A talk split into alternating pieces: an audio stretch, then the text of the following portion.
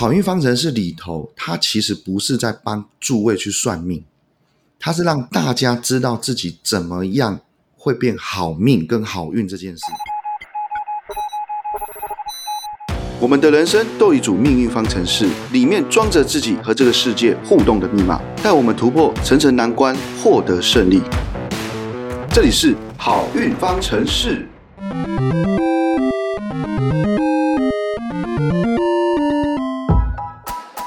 嗨，我是 Kino，艺术家制造公司的创办人，也是艺术整合理念的教育者。如果你有听过我的节目的话，应该都知道我很常在聊如何把生活变得更快乐啊，如何把生活变得更好玩。因为我真的一直一直都相信，人活着一辈子绝对不是只是为了来讨生活而已。其实我们每个人都是想要活出自己背后存在的那个意义。OK，所以呢，说到存在的意义，也许你可能跟我一样，花了很多时间在寻找自己的这个存在的意义。好。如果我们想要用最短时间来了解自己的话，那我们会去做什么呢？我们会去算命。对，很多人真的是会去算命。那我呢？不瞒你说，从小我就被我妈带去算这个算那个。我小时候就一直觉得啊，命运绝对绝对是注定的，不然怎么会有那么多我的亲戚、我的叔叔阿姨什么的，他们遇到了人生困难、人生的业障都被算得超准、超可怕。那这件事呢，真的就是呃，一直到我长大成年以后。自己开始接触了一些不同的宗教，或是心灵成长的工具，哦，很多的学习以后，我才慢慢慢慢的发现，哎，其实也有很多人的命是没有办法被算准的耶。然后呢，就这样，有一天呢，我认识了一位看起来既时尚又神奇的人物，而这位神奇的人物呢，就是从事命学研究十多年的李浩天李老师。结果呢，就在很多次我跟李老师聊天的过程中，我很意外的发现，李老师看起来就是一位命理老师而已，但是其实他骨子里完全是把命学这件事情变成像是艺术一样的在玩。去延伸，去应用到生活的各个面向上，把它活用。其实命学这件事对他来说就是一个庞大的数学系统，每一个人想要活出来的命，都可以经过这样的一个复杂的数学系统去计算出来，把它实现。所以我只能说呢，李老师啊，就像是一个艺术家在思考怎么创造他的艺术品一样。所以每次聊着聊着就觉得，哇，这些东西真的是不被记录下来不行诶。所以在这里呢，我会邀请李老师用十集节目的长度来跟大家聊聊好运这件事，贝利里到底是怎么运作的，还有怎么样把好运设计到你想要的一切事业、财富、家庭、感情和健康上面。所以一定要请大家随着每一集内容的步调，一试一试的听下去。相信你就一定会跟我一样，对于好运方程式的神奇，你会觉得哇不可思议，觉得哇我们的人生，你会觉得我们的人生真的可以像李老师说的那样，活出自己想要的命运，就是这么简单。那我们就开始吧。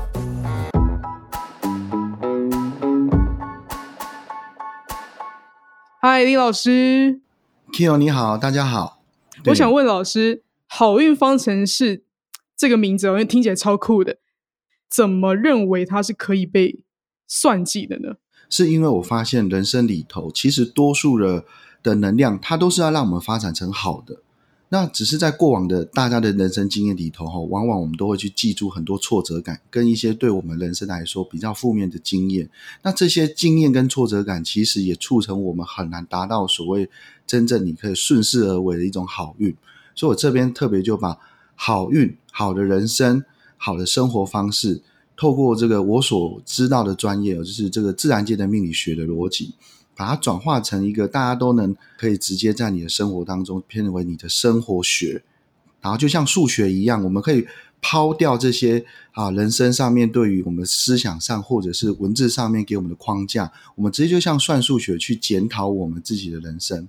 那这样的方式也比较系统化，而且呢，也可以透过计算呢去有效的。预测到你的未来会有多少可能性的路径，其实就是在玩命啊！对对对，把我们人生拆解，然后重新组合，看还可以变出什么花样，变成我们想要的。是的，是的，我们所看到这些啊，来自全世界各地，甚至啊，这几千年历史以来，哈，人们都很想了解，到底身为为人，到底要为了什么而活，没错或者，人生的目标在哪里。嗯那也为了让人呢有一个方法，好去了解自己，然后也套进自己的时间序里头，就产生了这诸如此类非常非常之多的算命工具也好，或者是人性的性格的这种分析工具也好。可是呢，我这边为什么会更希望分享这个好运方程式？主要是呢，好运方程式是没有教条的，没有觉得说你属于 A，你属于 B 或对你属于 C，它嗯完全是透过计算，我们只用计算，嗯，像数学这样子，嗯。我们把它理性，我们把理性到极致，就是我我算给你看，嗯把这些算完的东西就当做个素材，或者是一个你要编辑你的画谱里头的一个参考的 sample 就好，它不是教条，嗯，而且是像小孩子出生在抓周的时候，很多东西让你选，并没有所谓框架，但你选中了之后，嗯它背后会告诉你某种能量跟一个代表性，嗯但你选中的某种物品，也不代表说这个孩子未来就肯定是如此，可是他已经给了你一个什么方向性。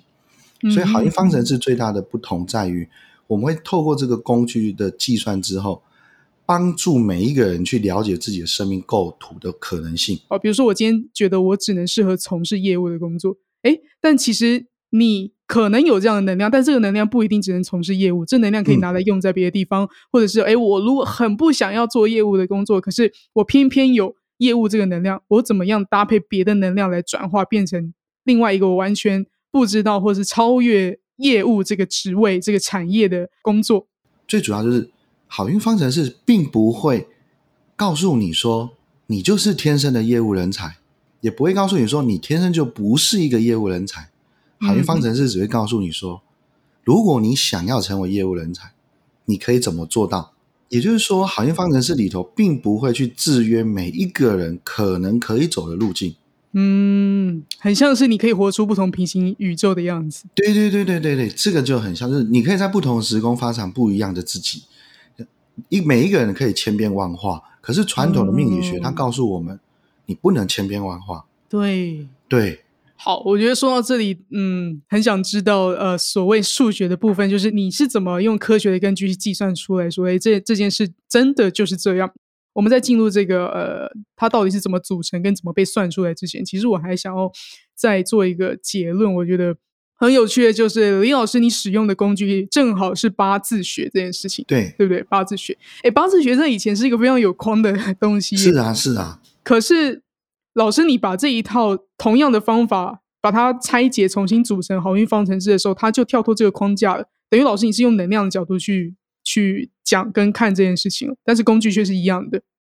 今天如果我们为了要说把这个工具拿来做算命，那就变成你会被这个算命的这个能量给绑住。可是我们今天如果了解到这个工具只是哦历史上的一些前辈他们所发现的有能量的一种分类的一种工具而已，把人分类好之后，其实后续我们就用去计算就好。嗯嗯嗯嗯，算命为了要达到这个结果而达成这个说算命者他会有一所收获感觉，多数算命的过程的服务过程呢，都是让大家觉得是宿命的。嗯嗯嗯，实际上，了解真正了解命的核心跟能量的专家都知道，人生是不可能宿命的。那嗯怎么样知道说有没有宿命？其实依我个人的经验，就光双胞胎、三胞胎我都遇过，我还遇过嗯跟我一样八字的。答案就是证明我们是不同的。嗯，完全不同，对，但是可能会遇到一样的事情嘛？我们只会遇到一样能量所反映出来的可能事件。哦你说可能遇到离婚，或是遇到跟朋友吵架，但都是跟一个人失和之类的这种能量吗？对，这个能量会驱使我们去发生一种有效性的结果，它的获然率是很高，但是它绝对不是嗯百分百。嗯，好那最主要的核心其实是我们是要让每一个人了解自己的命跟能量之后，要怎么来用，这才是关键嘛。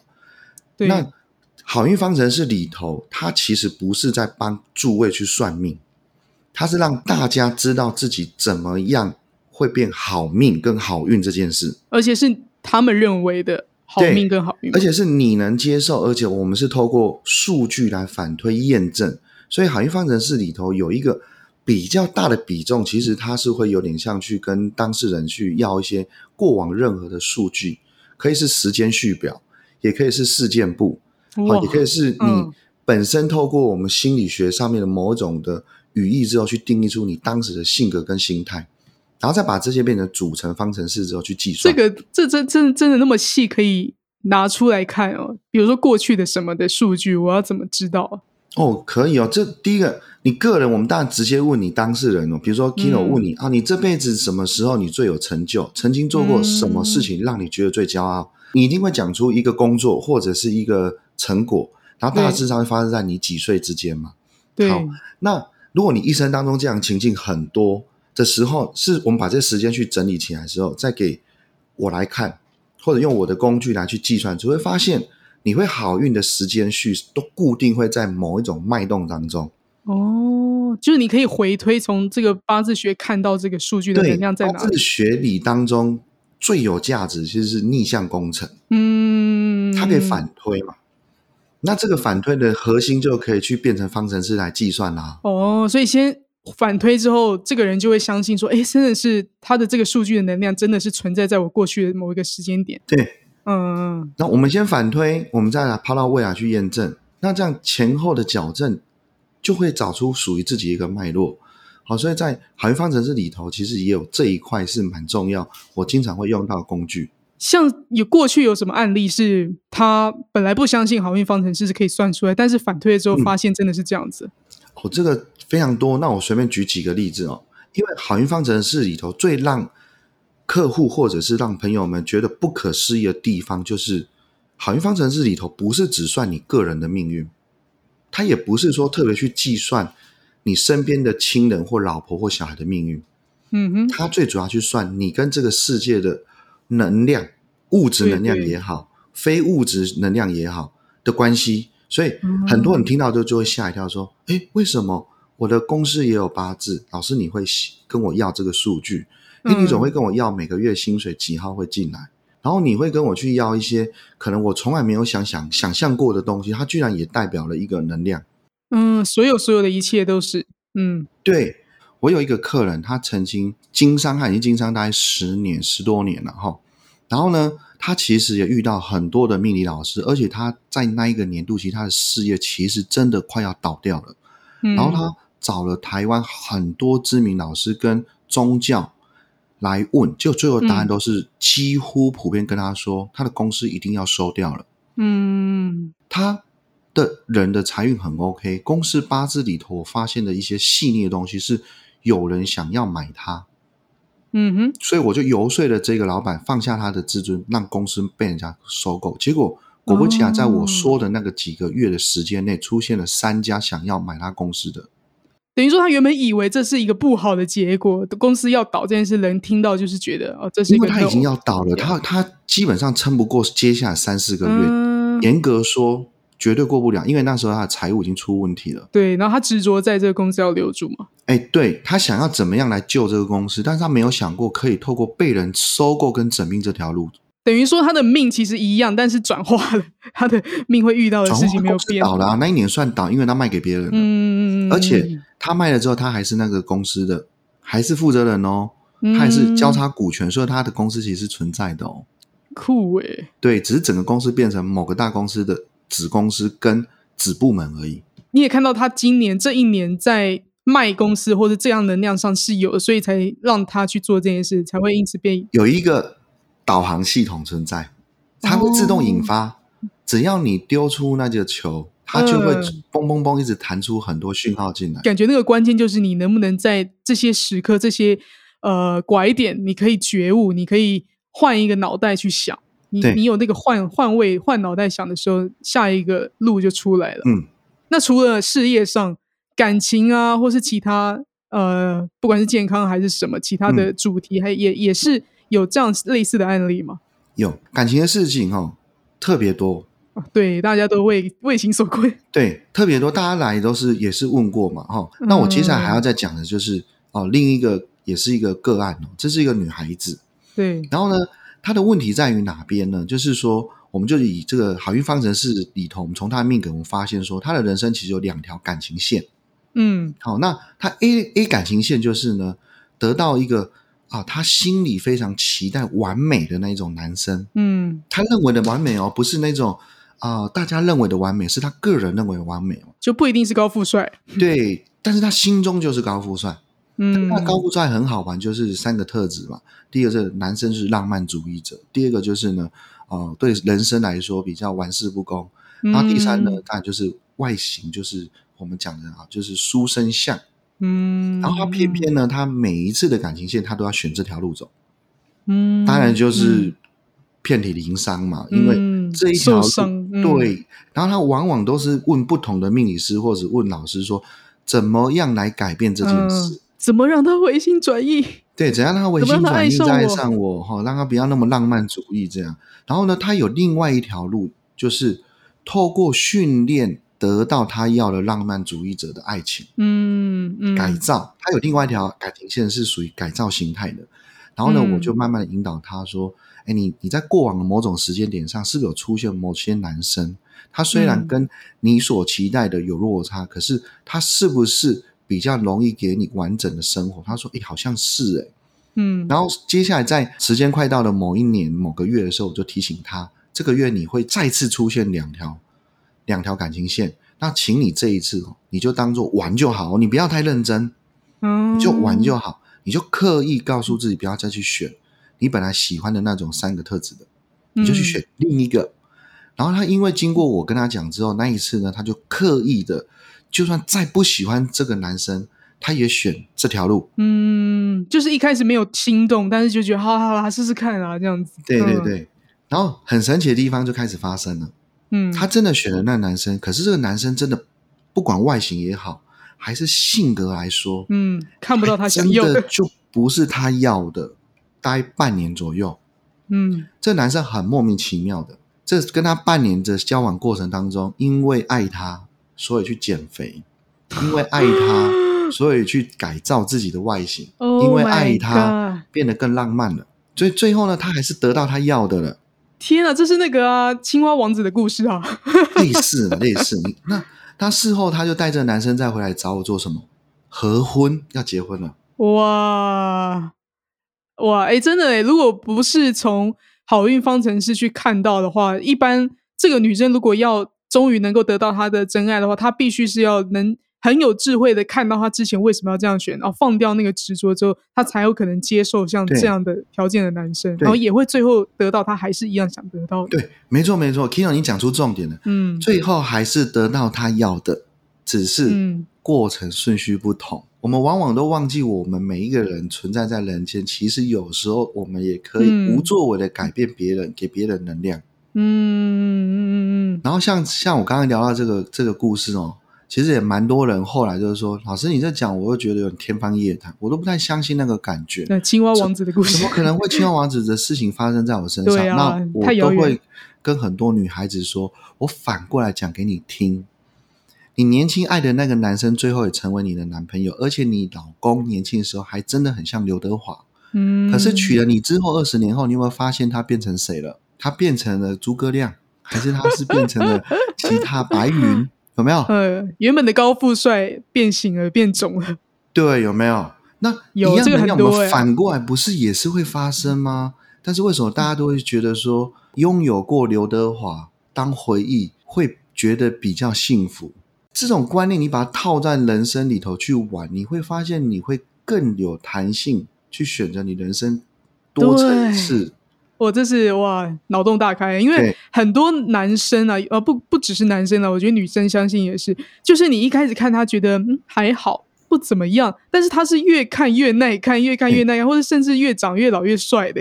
是啊，所以外形外表虽然很重要，那是在我们好运方程式里头一环教你怎么改运的。可是，在嗯。择偶上，其实我始终都跟我身边的任何朋友跟客户说，不要太制约，嗯嗯嗯，对，真的嗯不要太被外形给框嗯住，不要先下判断，先下结论，因为这些美丑都是一时片刻的。真的真的。所以好运方程式的这个组成，这个呃底层逻辑，到底怎么去看出这些事情的？对我而言，我还是会拿传统的八字的工具为底层，但是我嗯分享给大家的东西就不是拿传统八字的东西。呀，然后好运方程式是怎么样来运作的？它是充分的透过能量的角度，把你所有的能量分成几大类，就是五大脉络。那这五大脉络让你充分认识它的优点跟缺点，跟它在什么时空点可以去运作搭建这个自动的化的导航系统。然后呢，一层一层的来透过这个生命的蓝图，然后你来勾勒出你想要的的人生的一个情境，然后最后把它落实在生活当当中。那对我而言来说，这套工具还需要每一个人多去准备好你生命当中的任何的数据，因为我会做大量的逆向工程的检视，检视完之后才能告诉你真正对你有帮助的什么执行方法。五大脉络跟你的导航系统，每个脉络它都有一个能量推展的导航系统，然后时序表呢是为了透过透过数据，我们可以抓出你人生里头的一些精彩的时序表。跟痛苦的时序表。哎，老师说的时序表是什么？时序表就是你几岁会发生什么，或者是你几岁到几岁有什么能量。哦，说的是这个能量，不是说你几岁一定会怎么样这样。对对对，嗯，阶段性的里程碑，我们要做一个顺序的一个排程。哦，嗯，就算我们要画一个一系列的画作好了，我们到底第一步画作我们要画鸟，还是说要先画一个城堡？嗯，我们就把鸟当做婚姻，城堡当做事业。嗯，那有些人是适合先成家后立业，有些人是先立业后成家。哦，这个不是照我们社会告诉我们的，哎，我们二十岁、三十岁应该要事业打拼，然后三十岁应该要结婚，然后四十岁要买房，不是照这个时序走。每个人有不同的时间的，每个人有不同时间。那更多人更会误会说，他就是一箭中地的概念，一次结婚就会成功。其实，在好运方程式里头，也会告诉你每一件。这种阶段性的里程碑，你在你的生命当中，你有几次机缘，也就是说，你有几次可以去塑造它的机会。嗯，那你当然也可以在充分准备、非常完美的时候，你在第一次就成功。你也可以选择在第四次、第五次再成功，这我们都要尊重个人。那有没有人是那种反而应该要？多劈腿几次才可以找到？这种的也有，这种也蛮多的。天啊！对，像像我曾经也遇过一个女生，也是女生哦。然后她就跟我聊完命之后呢，当然都是认识自己嘛。聊完命之后，他其实他整个思想是完全充分被改造，因为我请他要多恋爱几次，而且可以尝试这种短恋爱，或者是所谓的这个劈腿都无妨。哎，对不起，老师，那问题就来了。可是大家就会说啊，你这个荡妇，你这个怎么可以这样子？那不就是很多的攻击嘛？他就要处理啊。你要玩人生，你要玩命，你千万不要被伦理道德框住。而且是谁告诉你说女生还没结婚前是一定就要一夫一妻制的？法律有规定吗？嗯，是没有了。法律没有劈腿这件事没有没有要坐牢。对呀，没有要坐牢啊，也没有跟你说结婚前劈腿叫做有罪啊。嗯，是中国人的文化告诉男生或女生，尤其是女生，你不可以这样子。嗯，可是在美国就反过来，我在美国遇到好多个好多个男生女生都是呃保持着这种叫做 open relationship 嘛。对对，就是我我们都彼此说好。这段关系里面，我们各自都是可以 have fun 的。对，嗯，所以说，所以这是文化的问题。所以，我们刚刚讲说，听友您有问到说，这个劈腿可不可以，或者是说感情可不可以多元去发展？是因为我们每一个人都已经先把感情这件事直接套入家庭婚姻。那感情本质它不是家庭婚姻，感情是两个阴阳或者是一男一女，他们要去互动。甚至男男女女都一样，它是一种人跟人之间的心灵重叠跟交流的能量。我们这辈子在寻找的伴侣，其实是一个能跟你心灵合一的一个能量体。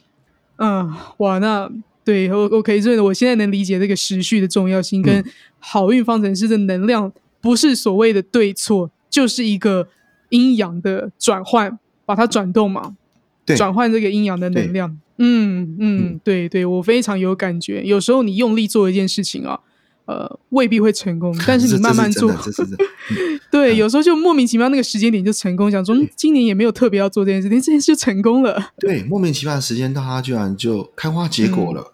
那老师还有讲到一个五大脉络，那我觉得刚刚其实在很多的故事里面，其实就发现这五大脉络的重点了，真的是呃，有些人是可能因为要先有事业才会想要结婚啊，或者有些人可能反过来，所以这其实老实说，五大脉络就是这个这个大家这个前后顺序，对不对？这五个大这五个脉络哈，它有不同的层次跟不同的主能量。那今天其实在我刚刚所讲的故事或者是个案里头，其实我有谈到一些，多数啊，我们还是我今天讲比较多都是跟事业跟感情有关的。嗯，事业跟感情，对，然后也也其实也我觉得也已经解析了很多呃，这个原理的逻辑是怎么运用的，然后真实是怎么发生的。嗯，好，所以呢，那五大脉络啊，我觉得我们可以下一集再来跟大家揭晓，因为五大脉络，我其实大概知道大家会呃，其实会需要听到，其实是五大脉络里面有包含我们的才华、我们的金钱怎么来、我们的呃家庭啊这些能量，就是像刚刚我们故事里面提到这些主人翁。他们的先后顺序，所以呢，那五大脉络呢，李老师，我们就下集再来聊这个背后的故事的原理了。嗯，好，那我们就下集见喽，拜拜。也谢谢 Kino，也谢谢各位。